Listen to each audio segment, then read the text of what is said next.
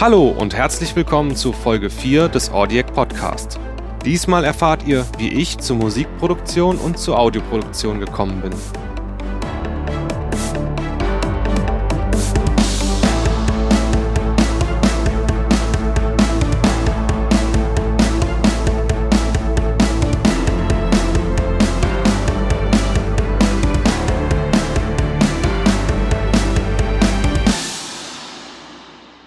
Hallo, schön, dass ihr dabei seid. Immer mal wieder werde ich gefragt, wie ich denn eigentlich zur Musik- und Audioproduktion gekommen bin.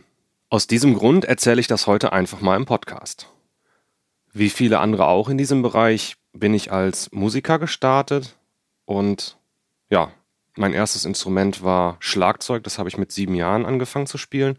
Das hat mich schon immer begeistert irgendwie und ja, dann mit sieben hatte ich dann die Möglichkeit, Schlagzeugunterricht zu nehmen und das habe ich dann, glaube ich, sechs oder sieben Jahre lang getan. Und ja, bis dato hatte ich eigentlich auch nie den Eindruck, dass mir irgendwas fehlt. Irgendwie, ich war mit Schlagzeug sehr zufrieden. Und ich dachte auch nie, dass ich irgendwann mal ein Instrument mit Noten spielen würde, also mit Tönen. Und dann bin ich irgendwann in Düren auf die Schule für Blinde gekommen. Vorher war ich in Köln auf einer Schule für Sehbehinderte. Und dann war das Problem, es gab dort eine Schulband, die hatten aber schon einen Schlagzeuger. So, dann hat der damalige Musiklehrer mich gefragt, hm, ja, also einen Schlagzeuger haben wir schon, aber kannst nicht Bass spielen? Ich gesagt, hm, bisher habe ich noch nie Bass gespielt, keine Ahnung. Und ähm, naja, dann hat er mir halt einen Bass in die Hand gedrückt, nach dem Motto lernen. Und ja, dann habe ich mich das erste Mal beschäftigt mit Tönen, mit Noten, und äh, ja, mit Harmonien und den ganzen Dingen. Und das war auf jeden Fall eine super gute Erfahrung für mich. Und das war dann mein zweites Instrument. Und später kam dann noch mit, ich glaube, 16 das Keyboard, Klavier hinzu. Das war einfach, ich habe mich schon lange Zeit für elektronische Musik und elektronische Klangerzeugung interessiert und ja, habe mir dann meinen ersten Synthesizer gekauft, und dann musste ich halt notgedrungen auch ein bisschen Keyboard und Klavier spielen können.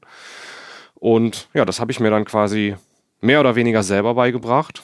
Und ja, das war dann sozusagen mein drittes Hauptinstrument, was ich dann gelernt habe. Und irgendwann, nachdem ich einige Zeit mit Synthesizern rumgespielt hatte und verschiedene Ideen auch schon konkreter wurden, kam dann der Wunsch, das Ganze auch mal aufnehmen zu können. Das war natürlich wieder ein Riesenschritt, weil mit dem Aufnehmen von Instrumenten oder von Synthesizern über MIDI kannte ich mich zum damaligen Zeitpunkt überhaupt nicht aus. Und ich wusste auch gar nicht, ob das für Blinde überhaupt möglich war. 2005 dann sind wir mit der Schulband das erste Mal ins Studio gegangen und haben eine Platte aufgenommen oder ein Album aufgenommen, eine CD mit sechs Titeln. Und da bin ich zum ersten Mal wirklich so richtig mit der Arbeit im Studio in Kontakt gekommen und das hat mich irgendwie von Anfang an super fasziniert. Also ich fand das total spannend und ja, dann wollte ich einfach am liebsten immer nur noch dasselbe machen, im Studio arbeiten.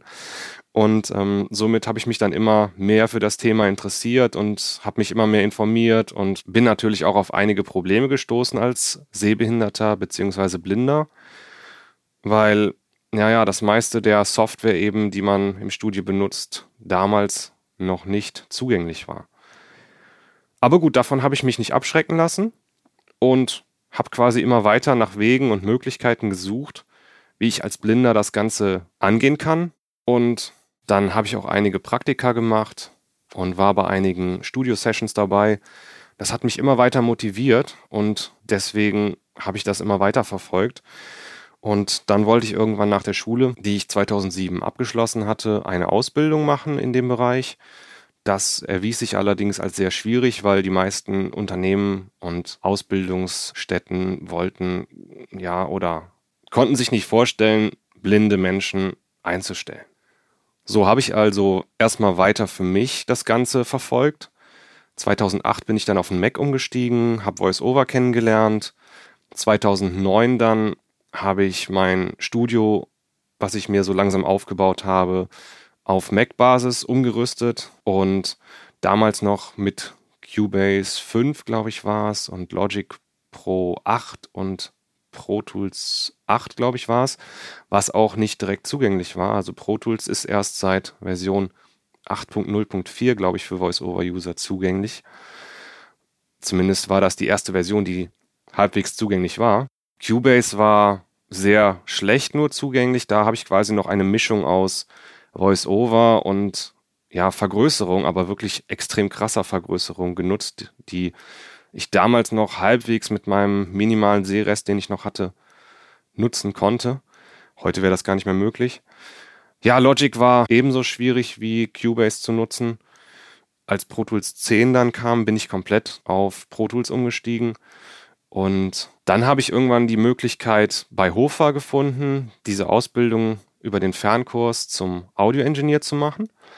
Und ja, dann habe ich mit denen gesprochen und die waren am Anfang auch unsicher. Ich war natürlich auch unsicher, ob das klappt. Aber wir haben uns dann einfach dazu entschieden, dass ich das einfach probiere. Und ja, siehe da, es hat geklappt. Ich habe 2013 dann mein Audio-Engineer abgeschlossen, sogar erfolgreich abgeschlossen, also ziemlich gut auch. Und ähm, das hat mir natürlich einen echten Schub verpasst. Also das war für mich wirklich großartig. Nicht nur, dass ich da nochmal sehr, sehr viel Nützliches gelernt hatte im Bereich Tontechnik, sondern dass ich einfach das Ganze geschafft habe und einfach mir vorgenommen habe, das zu schaffen und das auch geschafft habe als Blinder. Ja, das war so grob der Weg, wie ich zur Musik- und Audioproduktion gekommen bin. Ich hoffe, euch haben diese Einblicke gefallen. Wenn ja, würde ich mich sehr freuen, wenn ihr den Audiac Podcast auch bei iTunes bewertet. Einen Link zu iTunes bzw. dem Audiac Podcast in iTunes findet ihr in den Show Notes zu dieser Folge unter audiac.de slash 004. Jetzt bleibt mir nur noch zu sagen, danke fürs Zuhören und bis zur nächsten Folge.